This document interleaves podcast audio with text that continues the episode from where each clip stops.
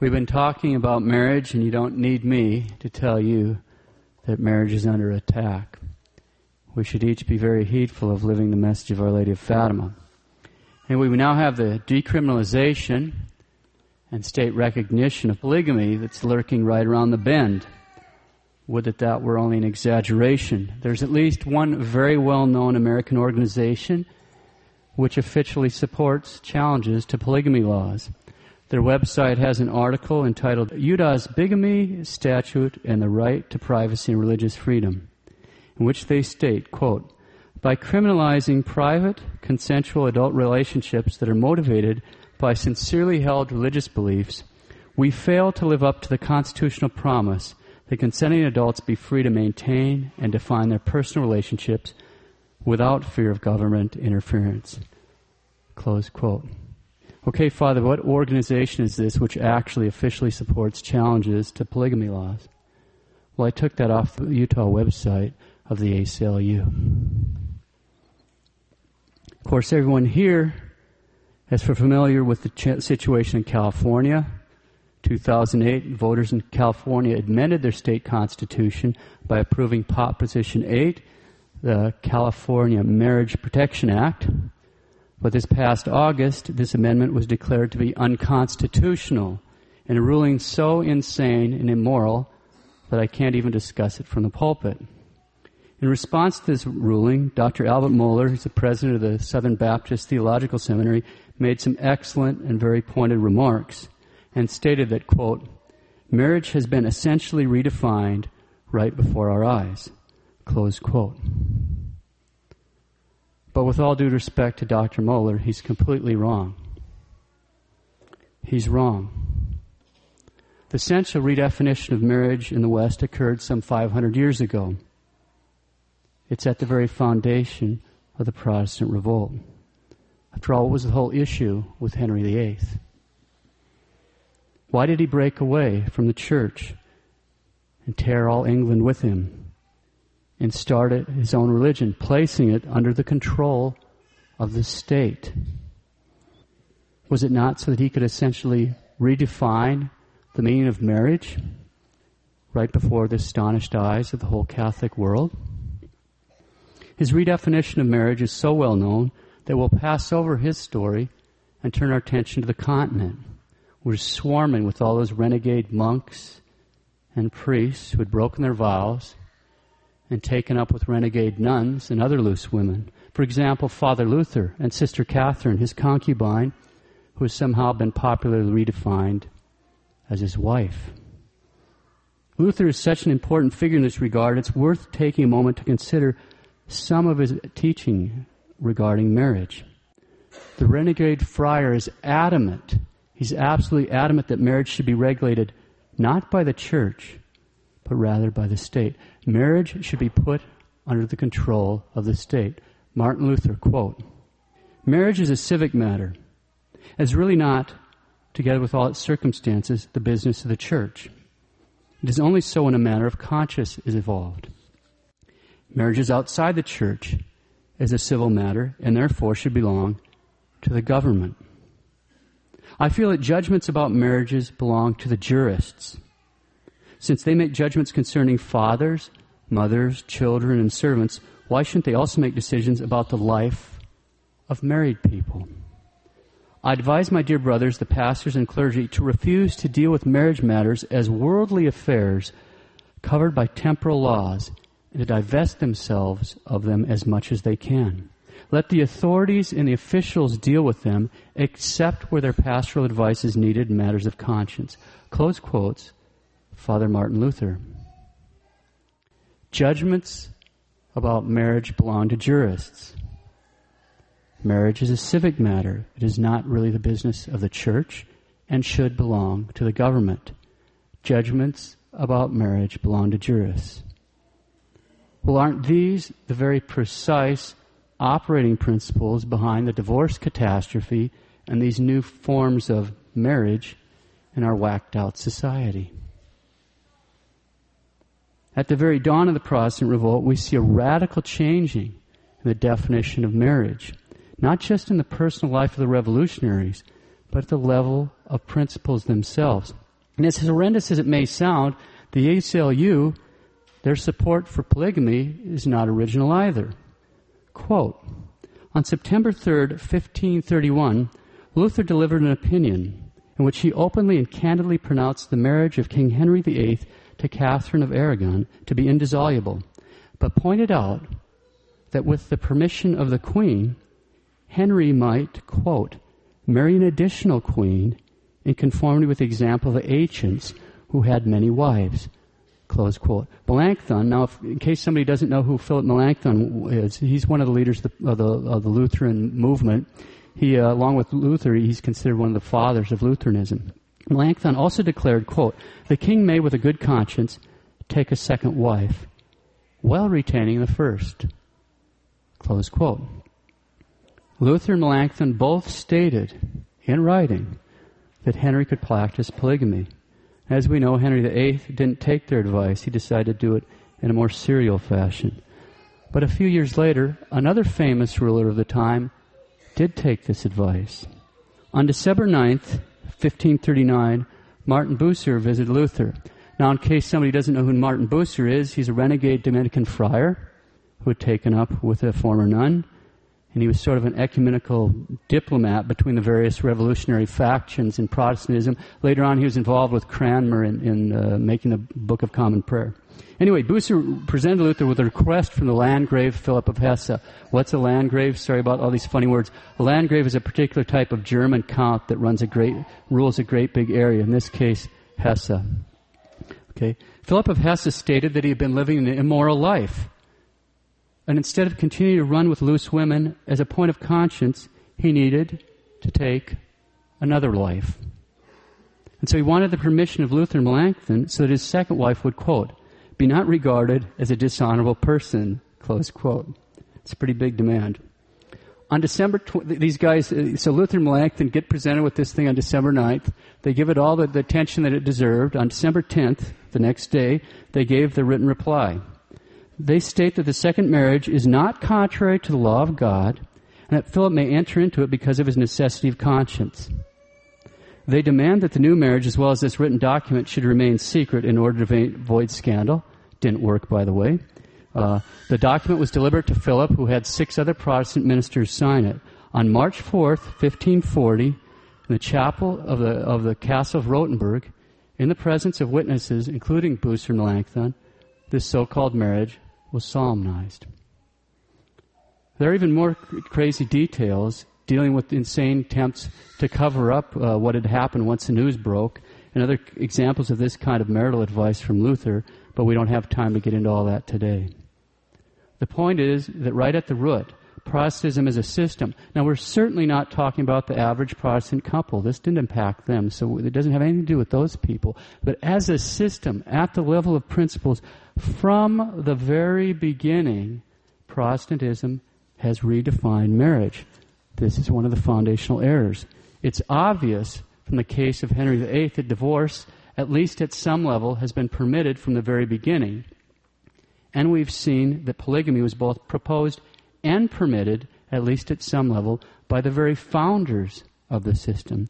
Marriage was clearly proclaimed to be a civil matter belonging to the government and judgments were to be left to the jurists.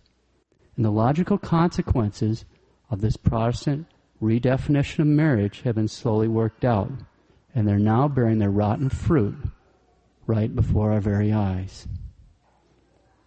So, in the midst of this present social chaos, this complete marital meltdown which surrounds us, it's essential for each one of us here to have a very clear idea of what marriage actually is to have a correct understanding of marriage. Luther claimed that marriage is a civic matter, it's not the business of the church, and should belong to the government. And that certainly seems to be the popular conception, or I should say, misperception, in our society today. Let's just deal with that error once and for all with the words of the great Pope Pius XI in his encyclical on Christian marriage. Quote, Let it be repeated as an immutable and inviolable fundamental doctrine that marriage was not instituted by man, but by God. The laws made to strengthen and confirm and elevate it were not made by man, but by God. And therefore, these laws cannot be subject to any human decrees or to any contrary agreement, even of the spouses themselves. This is the doctrine of Holy Scripture. This is the constant tradition of the Universal Church. This is the solemn definition of the Sacred Council of Trent. Close quote, the Vicar of Christ. Marriage and the laws of marriage cannot be subject to any human decrees or to any contrary agreement, even of the spouses themselves. That doctrine relates directly to the marriage contract, which we're going to spend a few minutes looking at today. Remember that we've seen that marriage is a contract that results in a relationship. We've seen that the contract is made by a man and woman, and that the relationship is created by God, a real lifelong relationship between them. So the doctrine stated by the Pope that marriage and the laws of marriage cannot be subject to any human decrees or any contrary agreement, even of the spouses themselves, that doctrine applies to the marriage contract as well. A wise Redemptorist priest explained decades ago, quote, the most important feature of the contract of marriage is the fact that its terms are laid down not by the free will of human beings, but by the authority and command of God. Why is this? Why cannot an individual decide for himself or herself to what he will bind himself in marriage? Simply because marriage has a necessary purpose to fulfill in human society under the plan of God that cannot be fulfilled except under certain unchangeable terms and rules. God has established the purpose once and for all, and God has determined the rules by which the purpose is to be attained. No human being is free either to change the purpose or the essential rules. Marriage has a necessary purpose to fulfill in human society under the plan of God that cannot be fulfilled except under certain unchangeable terms and rules. God has established a purpose once and for all, and God has determined the rules by which the purpose is to be attained. No human being is free to change either the purpose or the essential rules. Okay, so what exactly is the necessary purpose of marriage as established by God? God created marriage as a lifelong union of a man and woman for two specific purposes primary purpose, a secondary purpose. The primary purpose of marriage is the procreation and education of children.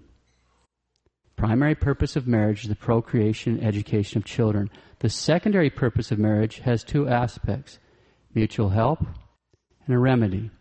Take a quick look at each of those. First, mutual help and comfort.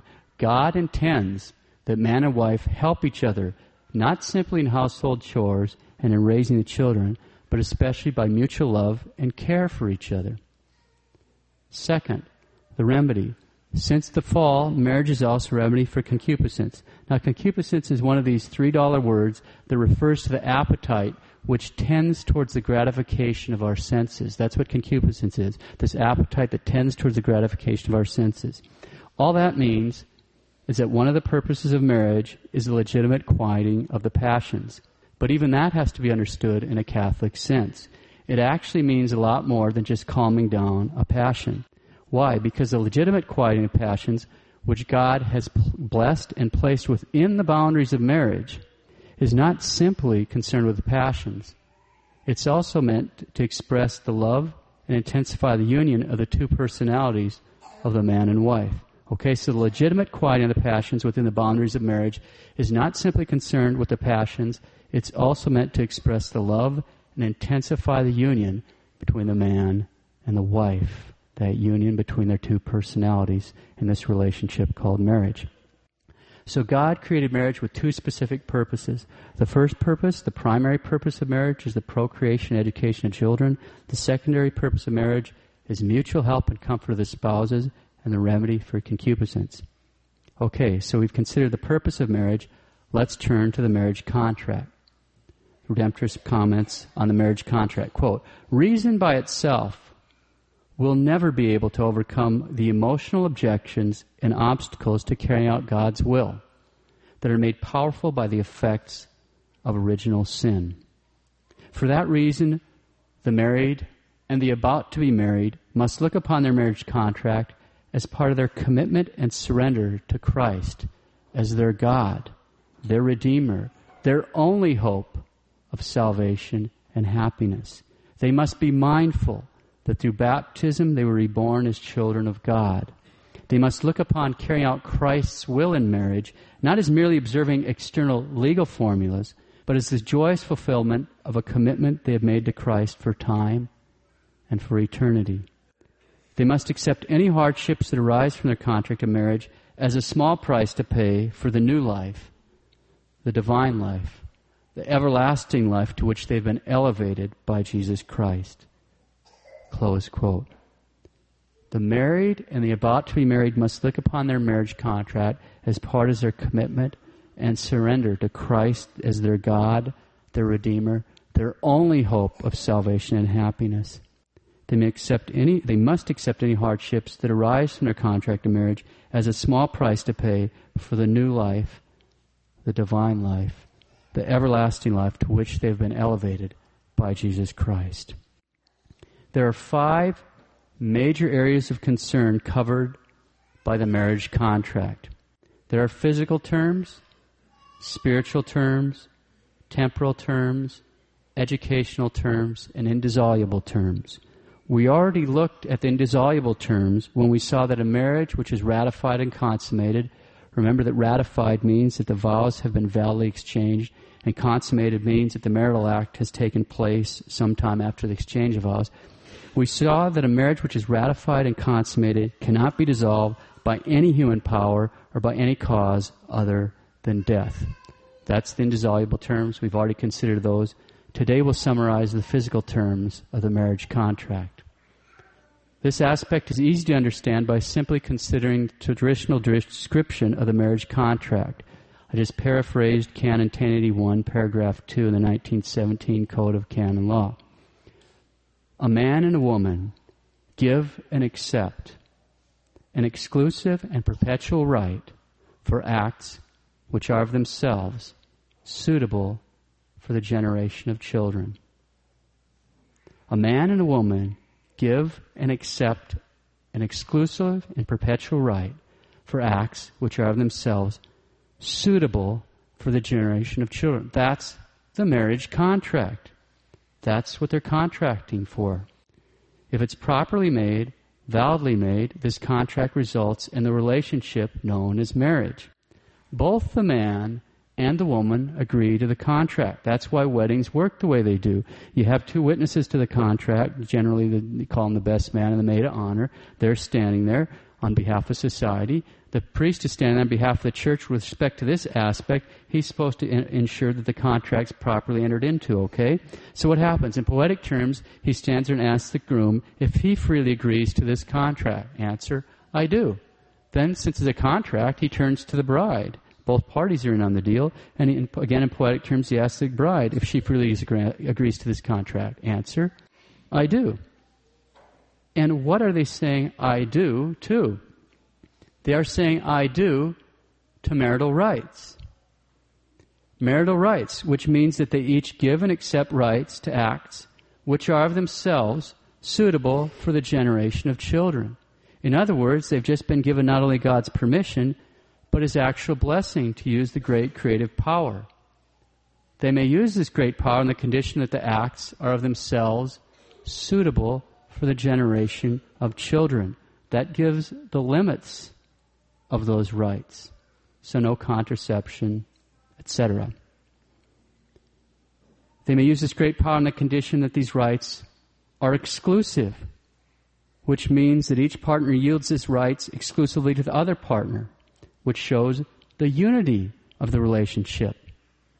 No adultery, polygamy, etc. They may use this great power on the condition that each partner yields these rights perpetually, which shows the indissolubility of the relationship. No divorce. Okay, quick review. We asked, what's the marriage contract? We saw that it means a man and a woman give and accept an exclusive and perpetual right for acts which are themselves suitable for the generation of children. That's the marriage contract. We've already seen that if it's properly made, if it's validly made, then this contract made between a man and a woman results in a relationship made by God, which we call marriage. Okay, now let's briefly consider the marital debt or the marital, marital duty. As we've seen, God created marriage with two specific purposes. The primary purpose is the procreation, and education of children. The secondary purpose of marriage is the mutual help and comfort of the spouses and remedy for concupiscence. Acts between the spouses are good to the degree that they conform to these two purposes of marriage. The general principle here is everything in conformity with these two purposes, the primary and secondary purposes of marriage, is good and permissible. Anything opposed to them is evil and forbidden. Everything in conformity with the primary and secondary purposes of marriage is good and permissible. and Anything opposed is evil and forbidden. We've also seen that by entering into marriage, each spouse has received rights. Rights. These rights come from God. This means that the other spouse has a corresponding duty before God to accept a reasonable request. That's one of the consequences of saying, I do. This is a serious duty owed in justice to the other spouse. remember that this right is not simply a right to the quieting of the passions, but a right to the union of the personalities and an expression of love. That means that the marriage debt must be paid generously or it's not being paid. Furthermore, to refuse a reasonable request to pay the debt without a very serious reason, and we'll get to those in just a minute, to refuse a reasonable request to pay the debt without a very serious reason is a mortal sin against justice, since it is a violation of the rights of the other spouse. And it is also a mortal sin against charity, because frustrating one's closest neighbor can place that spouse in a potentially serious danger of falling from concupiscence. Refusal without a very serious reason is a mortal sin against justice and a mortal sin against charity. Okay, serious reasons that excuse from honoring a debt. The debt must be refused if there's insufficient privacy and when one partner insists on cooperation in sinful actions such as contraception. It may be refused for the following serious reasons. When the one requesting has committed adultery, if it has not yet been forgiven by the other party. When the one requesting is not in their right mind, for example, drunk. When there is a real danger of causing miscarriage when there's grave danger of injuring the other spouse, for example, with a deadly disease, for up to six weeks after birth. Other questions should be referred to the confessional.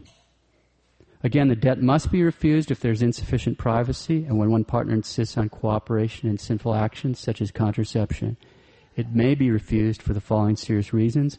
When the one requesting has committed adultery, who has not yet been forgiven by the other partner, when the requesting is not in the right mind, for example, drunk, when there's a real danger of causing miscarriage, when there's grave danger of injuring the other spouse, for example, with a deadly disease, for up to six weeks after birth. Again, other questions should be referred to the confessional. Let's review. Today we've taken a brief look at some of the current attacks on marriage and at their historical roots in the teaching, principles, and practices of the original Protestant revolutionaries. We've seen that marriage was created by God which means that no one can change the nature of marriage or its rules. We've seen that God created marriage with two specific purposes the procreation and education of children, and the mutual help and comfort of spouses, and as a remedy for concupiscence. We've seen that these two purposes, primary and secondary, are legitimate, which means that acts between spouses are good to the degree they conform to these two purposes of marriage. We've seen that the general principle is everything in conformity with these two purposes, the primary and secondary purposes of marriage is good and permissible. Anything opposed to them is evil and forbidden. We've seen that the marriage contract has physical terms, spiritual terms, temporal terms, educational terms, and indissoluble terms. Today we summarize the physical terms of the marriage contract. We've seen that the marriage contract meant that a man and a woman give and accept an exclusive and perpetual right for acts which are themselves suitable for the generation of children. We've seen that God has given each spouse rights which means the other spouse has a corresponding duty before God to accept a reasonable request. We've seen that this is a serious duty owed in justice to the other spouse, and it must be paid generously, or it's not being paid. We've seen that to refuse to pay the debt without a very serious reason is a mortal sin against justice, and it's also mortal sin against charity. We've seen that the debt must be refused if there's insufficient privacy, and when one partner insists on cooperation in sinful actions, such as contraception, and that it may be refused for the following reasons. When the one requesting has committed adultery, if it has not yet been forgiven, when the one requesting is not in the right mind, when there's a real danger of causing miscarriage, when there's grave danger injuring the other spouse for up to six weeks after birth, and we've seen that other questions should be referred to the confessional. Let's close with some thoughts from the great encyclical on Christian marriage of Pope Pius XI. Quote, Marriage and the laws of marriage cannot be subject to any human decrees or to any contrary agreement, even of the spouses themselves. The nature of matrimony is entirely independent of the free will of man. So that if one has once contracted matrimony, he is thereby subject to its divinely made laws and its essential properties. From God comes the very institution of marriage, the purposes for which it was instituted, the laws that govern it, the blessings that flow from it. Will man, through the generous surrender of his own person made to another for the whole span of his life, becomes, with the help and cooperation of God, the author of each particular marriage, with the duties and blessings annexed thereto from divine institution. Close quote. The Vicar of Christ. Let us ask Our Lady to protect marriages, especially those in which the couples are struggling.